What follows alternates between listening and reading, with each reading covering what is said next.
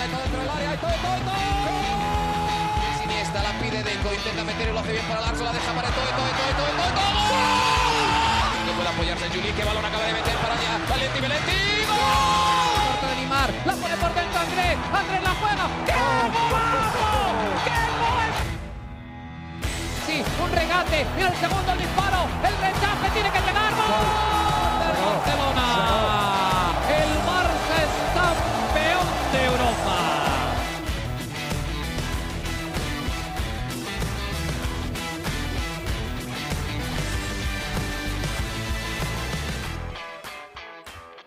Hola amigos de ADN Barça, bienvenidos a una nueva edición de nuestro podcast, esta edición especial después del clásico. No pudimos conectarnos este jueves, así que lo estamos haciendo hoy viernes para hablar de lo que fue ese partido. No queríamos hablarlo, estábamos tratando de evadir, pero bueno, aquí estamos. Fingiendo demencia. Después del 0-4, Fútbol Club Barcelona contra el Real Madrid en el partido de semifinales de vuelta en las semifinales de la Copa del Rey. Hoy, como siempre, junto a Mariana Guzmán, que estuvo ahí en el lugar de los acontecimientos, lo vivió en carne viva, en carne propia, ahí en el, en el propio sitio, en el Camp Nou, y nos va a contar lo que se vivió y después, bueno, analizaremos lo que le queda al Barça ya de cara al resto de esta temporada. ¿Cómo estás, Mariana? Bienvenida nuevamente a ADN Barça. Hola Alejandro, ¿qué tal? Bueno, el episodio anterior yo estaba modo clásico, emoción, o sea, yo me lancé, mi, mi, el episodio anterior mi actitud era como que sí, seguro, victoria, y, y mira, un giro inesperado de los acontecimientos, porque no veía que el Barça perdiera este clásico, pero definitivamente, más allá de la victoria o no, no veía que, que, pudiera darse esta derrota no tan amplia. Esto, sinceramente, me, me, desconcertó muchísimo. Bueno, no solamente a mí, a los aficionados del Barça, a los aficionados que estaban en el estadio, que quedaron absolutamente mudos con esos goles uno tras otro. Así que nada, eh, ya después de, de haberlo vivido, eh, enfocado, ya, ya podemos analizarlo desde una perspectiva más objetiva, ¿no? Porque. Al principio uno se queda como, ¿qué? ¿Cómo es eso y tal? Y luego vas viendo y analizando más en frío acciones, vas analizando más en frío lo que fue el desempeño de, de, ambos equipos. Y bueno, hay que decir las cosas como son, ¿no? Obviamente el Real Madrid fue claramente superior, tuvo una mentalidad que fue sacar el partido. El primer tiempo ya lo, lo, hablaremos un poco más a detalle, fue bastante disputado. De hecho, yo pensé que en el segundo tiempo el Barça saldría como aplanadora y, y fue todo lo contrario, ¿no? Eh, creo que también eh, pasa un poco lo, lo, que hemos comentado en varias oportunidades, que el Barça quizás no sabe en, en todas las oportunidades lograr remontar, ¿no? O sea, o le cuesta muchísimo a nivel anímico, a nivel mental.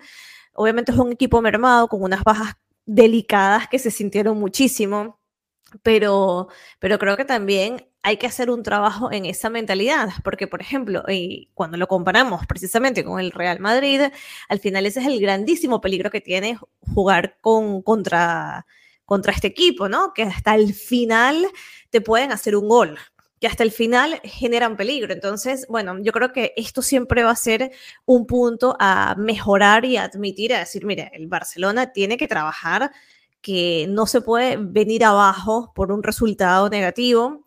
Y para mí esto fue lo que pasó, que, que no, no lograron darle la vuelta y el otro equipo, al contrario, logró sentirse cada vez más dueño y señor del partido, ¿no? Y bueno, eh, ya comentaremos más a detalle, pero eh, fue un partido incómodo, fue un partido incómodo de ver, porque mira, hablando ya un poco de, de lo que fue el estadio, ¿no? Bueno, porque, a ver, el estadio estaba full, Alejandro, la gente estaba mega emocionada, se venían de ganar tantos clásicos, se venía con estas sensaciones súper positivas, líderes de la liga, la gente estaba como que vine a ver al Barça, obviamente ganar, ¿no? Como sí, ha sido claro, en los clásicos anteriores. Uh -huh. Y um, había muchísima, muchísima afición, como bueno, como lo, como lo pudiste también tú ver, ¿no? A través de, de, de las pantallas. Y claro, eh, nadie esperaba que iba a suceder este resultado tan abismal. Es un resultado que no, no sacaba el Real Madrid en el, en el estadio, en el Camp Nou desde el 1963, algo yo así. Te iba a decir que yo en mi, nunca en mi vida lo he visto. no. He visto, goleadas o, resultados abultados en el Santiago Bernabéu, pero en el Camp Nou nunca. He visto 0-3 era lo máximo. Exactamente. Entonces, mira, desde 1963. Imagínate. Entonces, claro, digamos que la afición quedó tocada, ¿no? Quedó avergonzada al ver una diferencia de goles tan amplia. Eso es, yo creo que, que, fue lo que dolió más, porque, bueno, victoria, derrota, no es lo mismo un 0-1, un 0-2, pero ya una diferencia tan abismal yo creo que golpeó muchísimo a, la afición en lo anímico y como te digo, la afición por lo que sentías cuando llegabas al estadio, por lo que sentías en las inmediaciones, se sentía que, mira, aquí vinimos a ver al Barça ganar y no había esa duda y no había ese temor, independientemente de las bajas. O sea, al final la, la afición estaba como muy tranquila, con muchas ganas de ver el clásico y con muchas ganas de celebrarlo. El, el ánimo que había, me encantó. No sé si esto se aprecia, se aprecia en la televisión. Entiendo que no, porque cuando suena el himno del Barça, ahora tengo un lapsus, cuando suena el himno del Barça, por ejemplo, en televisión... Ven, eh, van entrando los jugadores. pero se escucha claramente. Se escucha el himno, sí se escucha el himno, no tanto la afición, yo creo que se escucha más el himno que la afición. Vale, vale, bueno, en este caso, eh, la afición cantó tan fuerte el himno, pero tan fuerte que la megafonía apagó el himno y fue la afición la que lo cantó. y eso me pareció. Igual yo estaba en un estadio con mucha bulla y no escuchaba bien de todas formas. Ok, ok, bueno, pero eso fue, o sea, de pelos de punta, ver cómo la afición cantó a capela el himno del estadio y era eso como, qué momento tan solemne, qué partidazo el que vamos a vivir, ¿no?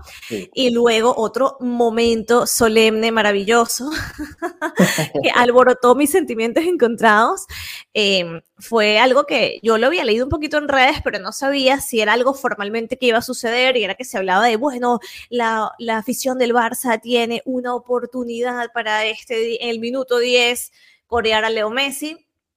Y pasó, y pasó, y se escuchó fuertemente cómo, cómo se coreaba Leo Messi, lo acabábamos de vivir. Yo también la semana pasada que fui como espectadora a disfrutar del el domingo de la Kings League, de ese momento que pedían a Leo Messi y ahora en el minuto 10 otra vez Leo Messi y, y bueno, nada, era como un sentimiento muy, muy culé, muy de afición unida, muy de afición que venimos a, sacarlo, a ver a nuestro equipo sacar el mejor resultado y por eso fue como comenzó todo arriba y terminó demasiado abajo. Por eso te digo que fue incómodo de ver, porque ya en los últimos goles ya la gente se estaba como es lógico yendo. O sea, la gente dice, bueno, ya, ya no quiero seguir viendo cómo golean a, mi equipo, ya era tarde, entre semana, porque hay que decirlo, era un miércoles, ¿no? Era, era, era tarde de 90 mil personas que van al estadio, más de 90 mil, siempre habrá, bueno, 20 mil, 30 mil, 40 mil que no se, querrá, no se quedarán hasta el final si, si el equipo lo están goleando. ¿no? Eh, a ver, son, es que el partido tuvo dos momentos como distintos, ¿no? Dividido, por supuesto, en, las dos mitades.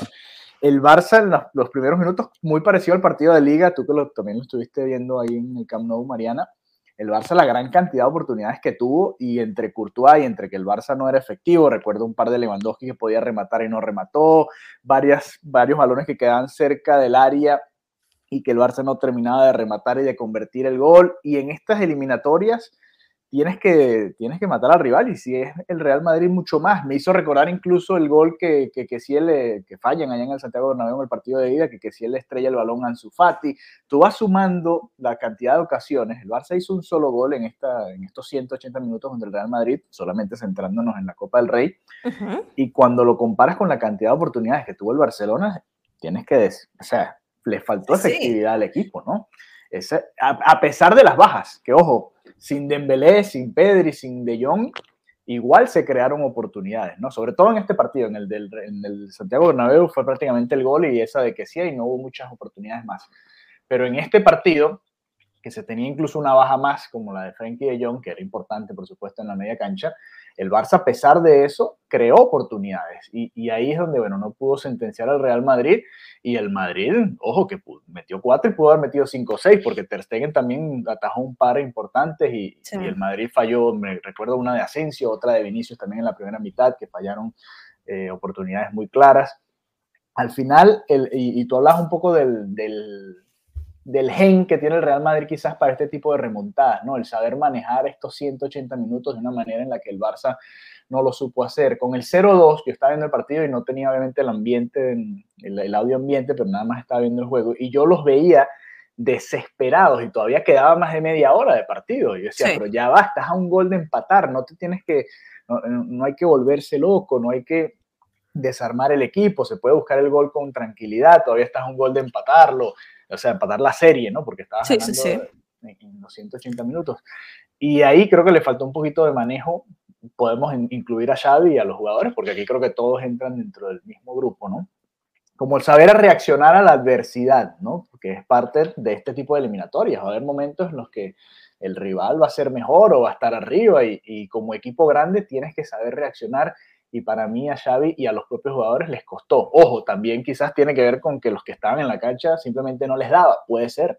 Simplemente los que estaban ahí no, no era el mejor equipo del Barça que puede tener y era complicado remontar con los que estaban. A ver, una realidad posible. Claramente, claramente no era el mejor equipo del Barça, las bajas penalizaron un montón, al contrario, Ancelotti llegó prácticamente con todos sus jugadores, menos Mendy, tenía profundidad en el banquillo, podía hacer los cambios que él quisiera, básicamente eh, el 11 del Barça del que hablábamos en, en el, en el episodio, ¿no? Que fue directamente eh, el que salió. O sea, entonces, eh, sí, obviamente, llegan en, en, momentos distintos. Sin embargo, aparte, aparte de esto de las bajas, es lo que tú dices, y o sea, no fueron efectivos. Porque llegaron, si, si no hubieses llegado al arco rival, dices, bueno, es que ni siquiera tuvimos la oportunidad, pero es que las tuvieron. Creo que es lo que, te, que molesta un poquito más, ¿no? Porque claro, y que ahí. la primera parte, la primera parte fue una primera parte reñida, divertida, donde pensabas que, oye, en cual, o sea, y lo peor es que el primer gol vino de esa contra, ¿no? Era como que casi, casi se celebra el gol, sí, sí, es casi el gol, todavía estaba el hype en el estadio. Y fue como, ah, contra gol, y fue como, ahí comenzó todo a caer, ¿no? Fue como, pero ¿en qué momento, cómo, cómo se generó esto tan, tan rápido? Entonces, Sí, eh, se unen lo que dices, la, el tema de la no efectividad y, yo insisto mucho con la parte mental. La parte mental es casi tan importante como la parte física y esto es algo que yo veo que el, que el Barcelona tiene que trabajar y que tomárselo tan en serio, porque hay una cosa que es como, bueno, ya es lo que dices tú, ya estaban desesperados, ya estaban casi como, no, no saben qué hacer cuando estaban a un gol a sí. un gol de mantenerse con, con vida, ¿no? Y, y, y, estar ahí en la competición. Eh, no sé, no sé, la verdad, eh, fue, fue un partido raro. Vi todo el, el mood también de Vinicius, de, de Gaby. Sí, bueno, lo comentamos en la previa, ¿no? Sabíamos que iba a echar chispas en ese sentido y fue y no era lo que queríamos ver, pero lo terminamos viendo. No era lo que queríamos ver. Eh, voy a decir dos cosas. Siempre soy eh, momento Gaby, soy fan de Gaby. Gaby es un jugadorazo, pero hay que ponerle un hay que bajar las revoluciones es que a este ahí... chico con los enfrentamientos, porque esto puede convertirse en un problema serio para el equipo, ¿no? Un, puede ser ese jugador que te termine destruyendo un partido por doble amarilla, por roja directa. Él tiene que mejorar esta parte y yo entiendo que Xavi lo respalde de cara a la prensa, como tiene que hacer, porque es un jugador sí. maravilloso, pero entiendo que dentro del vestuario le tiene que decir, amigo, bájale 4.500. Sí, o porque canalizar la energía, ¿no? Canalizar la energía en, en, en, lo que sabe hacer, que es jugar al fútbol. ¿no? Es una manera de decirlo, canalizar la energía. Y sí. Vinicius, y Vinicius Alejandro, le encanta, le fascina, le chifla este show. Claro. Y lo pude ver, Alejandro. Sí. Le encanta. Ojo que no estoy diciendo que él merezca, porque escuché cosas, yo no escuché ningún tipo de, de insulto racista, lo, uh -huh. lo, digo sinceramente, pero bueno, que yo no lo haya escuchado no significa que no haya sucedido, entiendo uh -huh. que alguna parte, una parte de la grada, no, alguna persona idiota habrá uh -huh. hecho algún insulto con ese carácter lamentable que seguro que en el caso de que se compruebe tendrá que, que pagar las consecuencias de ello, pero pero a Vinicius le encanta, le encanta este show, le encanta el te celebro el gol así en la cara a la afición, me dirijo a la afición y le celebro, hago estas burlitas, o sea...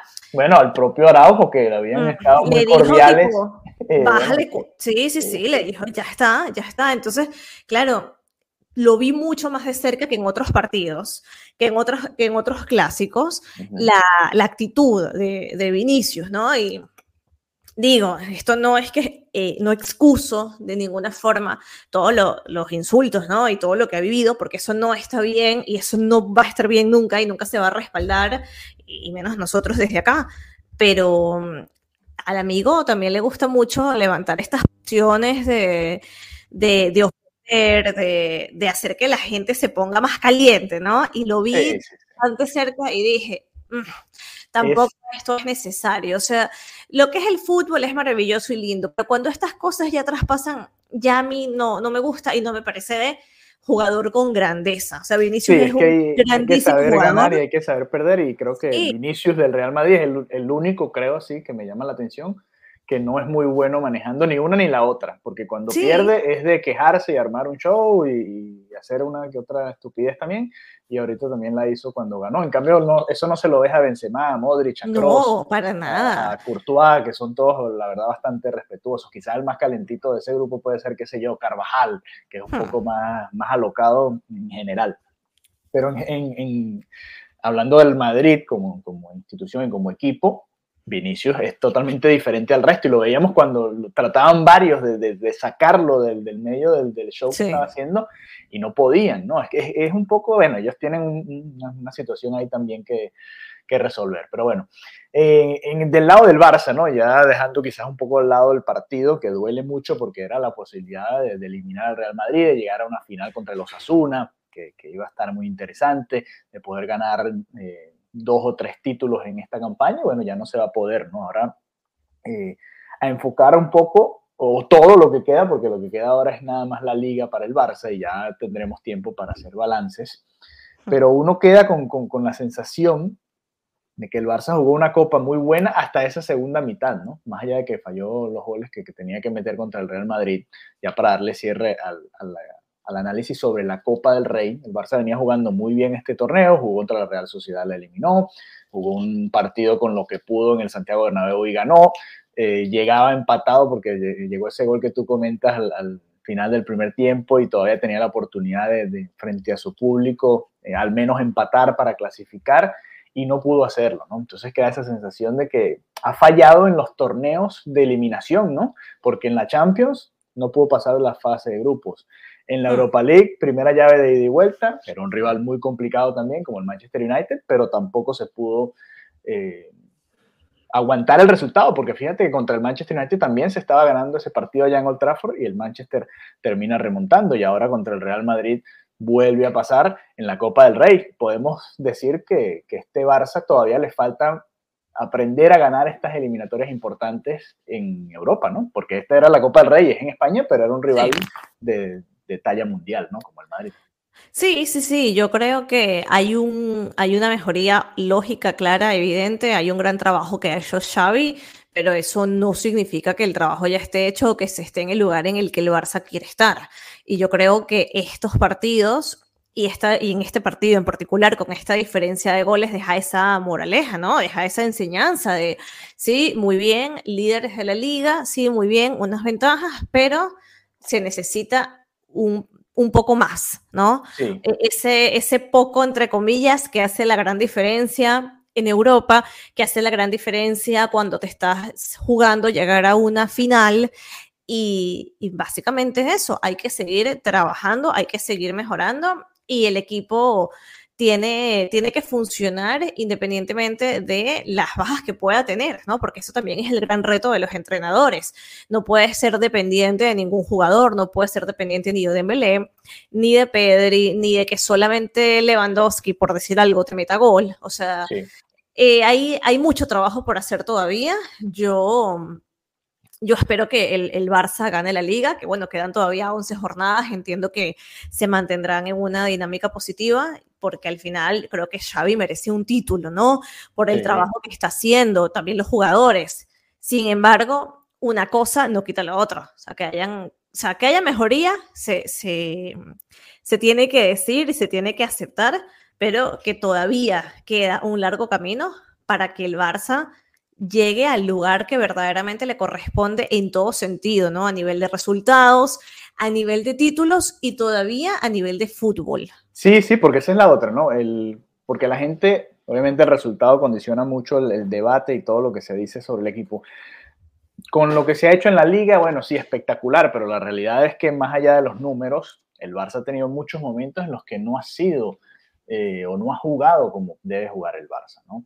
Y que han salido resultados, bueno, porque el, equipo ha sabido sacar adelante ciertos partidos complicados con lo que tiene, pero la realidad es que no, no está jugando quizás al, al, nivel que, o constantemente al nivel, o más constantemente al nivel que nos gustaría y que sabemos que esa plantilla puede jugar. Y para no irme tampoco al otro extremo, no es que después de este 0-4 que la plantilla no sirve y que Xavi no sirve como entrenador, ¿no? Yo creo que Xavi todavía tiene que aprender a hacer ajustes durante el encuentro, creo que esa parte le falta, a veces da un golpe mm, importante al comenzar los partidos, pero eh, todavía creo que no hemos visto una eliminatoria en la que Xavi le, le pueda dar la vuelta, que diga, mira, hicimos estos cambios y el equipo cambió y, le dio la vuelta a la situación. Todavía no lo hemos visto y bueno, vamos a esperar que, se siga dando también esa madurez para Xavi, ¿no? Porque Xavi, más allá de que le ganó 3 de 5 clásicos al, Madrid esta temporada, todavía está aprendiendo, ¿no? Y todavía está creciendo y, es parte de, todo esto, ¿no? Tanto Xavi como, como ciertos jugadores en la plantilla, algunos, ¿no? Los más jóvenes, ya otros con más experiencia deberían saber manejar mejor estas situaciones, pero bueno, eh, eh, a veces es, un mood colectivo, ¿no? Va más allá de, las individualidades, sino es una, una, cuestión mental y pareciera que es colectivo y que no depende nada más de, señalar a, este u otro jugador, porque es algo más ya de, de, club. Lleguen los que han llegado, han salido muchos y todavía siguen pasando este tipo de cosas y creo que tiene que ver un poco con, con eso que tú hablabas, ¿no? De la mentalidad y el saber manejar un poco mejor esas situaciones. Pero bueno, eh, Duele, por supuesto, era el último clásico de la temporada. Además, era el último clásico en este Camp Nou antes de que se vayan. Eso es lo que te iba a decir. Eso es lo que te iba a decir. Las reparaciones, ¿no? Que se pare, que parece no, que el próximo clásico en el Camp Nou ya sería en noviembre del 2024. Imagínate. Imagínate. imagínate tú. Y nada, ya por cierto, hablando del, del Camp Nou, el último partido está previsto ya en mayo, luego se va a trasladar a, al, Estadio Olímpico. Y eso, bueno, va, a ser bastante retador también para la ciudad, Alejandro, porque el, es un estadio con una capacidad bastante inferior y también no tiene como la comunicación idónea, ¿no? A nivel proyecto ciudad, se están tomando medidas, que si buses que van a estar trasladando gente, van a, van a, poder estacionar solamente mil carros, que la verdad es bastante poco, ¿no? Pero... sí, mm, si quieres meter, ¿cuánto, cuál, ¿cuál es la capacidad del estadio? Lo que, déjame buscarlo porque... Vamos a buscarlo rápido. Vamos a buscarlo rápidamente. Vamos a mandar al equipo de producción a, Vamos al equipo de producción y salgo yo. Luis. Estadio Capacidad. Se llama Luis Companis, ¿no? Sí. El Estadio Olímpico. Luis Companis. Companis. Mira, vamos a ver. 55.926. Exacto, 55.000. Claro, lo que pasa es que el Camp Nou, como es una bestialidad de estadio, este va a parecer que es pequeño, pero son 56 mil personas. Pequeño no es, es, el estadio olímpico. Claro, claro, pequeño no es, pero claro, para, para las, las cantidades, para las masas que maneja el Barça, en el clásico habían 94.902 personas. Sí, impresionante. Una, una, locura. Y no solamente eso, sino que el estadio eh, tiene al lado al Palau San Jordi, que es un lugar donde se hacen eventos. Entonces, de repente puedes tener un partido del Barça y una presentación, un concierto de Adele, por decir algo. oye, que eh, un poco colapso, ¿no? Un poco colapso, llegar hasta, hasta allá arriba. Em, bueno, nada, ya se está haciendo diferentes proyectos para, para la movilización. Ya el Barça va, va, a entrar en esta etapa clave, ¿no? Que igual el Barça volverá al Camp Nou y se seguirá trabajando en las obras porque así como lo hizo el Real Madrid, que, volvieron a jugar aún cuando todavía seguían las obras en el, en el Santiago Bernabéu en este caso. Yo es que ahora, y no voy a entrar en ese tema, pero solo digo, si se plantea este regreso de Leo Messi, qué lástima, qué lástima si eso llegara a pasar. Que, que no sea en el Camp Nou, ¿no? El, el, el, templo, ¿no? La casa donde hizo historia, donde vivió todos esos grandes momentos, donde puede recibir el, gran cariño de la afición. Pero bueno, no me voy a meter en ese tema ahora mismo, pero es algo que, pienso, ¿no? Sí, sí, ya vamos a tener bastante tiempo para, sí, sí, sí. para todo lo que viene con la novela Lionel Messi. Así que bueno, eh, nada, nos quedamos cortos con el Real Madrid, lamentablemente. No se le pudo ganar al, más clásico rival. Ahora el próximo partido es el lunes contra el Girona. Así que pues, vamos a tener episodio con el partido calentito, recién terminado en el próximo lunes de ese enfrentamiento contra el Girona. Por supuesto, al Barça todavía le queda la liga y ojo, no puede descuidarse tampoco, tratar de ganar sus partidos. Vienen rivales interesantes para el Barcelona después del. Bueno, el Girona ya le hizo un partido complicado allá en Perdón, perdón, Alejandro, pero de Girona me sangran los oídos. Girona. Ya, yo estoy demasiado catalanizada para escuchar Girona. El Girona, por favor. Después del Girona Bien, que es el próximo lunes, en la tarde nuestra, la noche de ustedes por allá. Después vienen Getafe y luego Atlético de Madrid, que va a ser otro partido interesante para el Barcelona. Así que ojo que, que al Barça todavía le quedan partidos importantes, el derby por ahí, la Real Sociedad también otro enfrentamiento, el Betis de los Asuna, que han tenido temporadas interesantes también este año en la liga y el Barça tratando de encaminar ese título. Hace años ya que el Barcelona no gana la liga, tres temporadas, ¿no? Sin ganar la liga, porque una la ganó el Atlético y dos las ha ganado el, el Real Madrid, así que bueno, es importante, más allá de que, bueno, nada más se ganó la Supercopa de España, se, se quedó eliminado en los dos torneos europeos y se pierde ahora en esta Copa del Rey. La liga parecía el objetivo principal realista del Barça, ¿no? Y bueno, la Copa del Rey también, porque es un torneo que, que el Barça además lo juega muy bien, pero además de la Copa del Rey, la liga, ¿no? para la Champions teníamos la sensación de que no nos iba a dar, ¿no?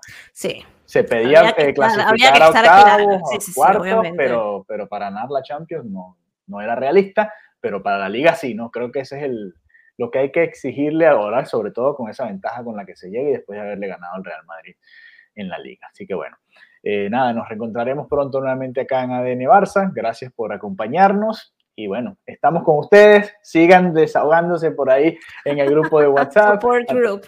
Claro, para eso está, para ir desahogando todas las ideas que tengamos y bueno, el debate siempre va a ser interesante y siempre eh, va a dar de qué hablar el Barcelona y nosotros seguimos produciendo contenido, por supuesto, sobre el Barça. Así que bueno, que descansen, nos vemos pronto nuevamente y hasta la próxima. Chao, chao, adeu.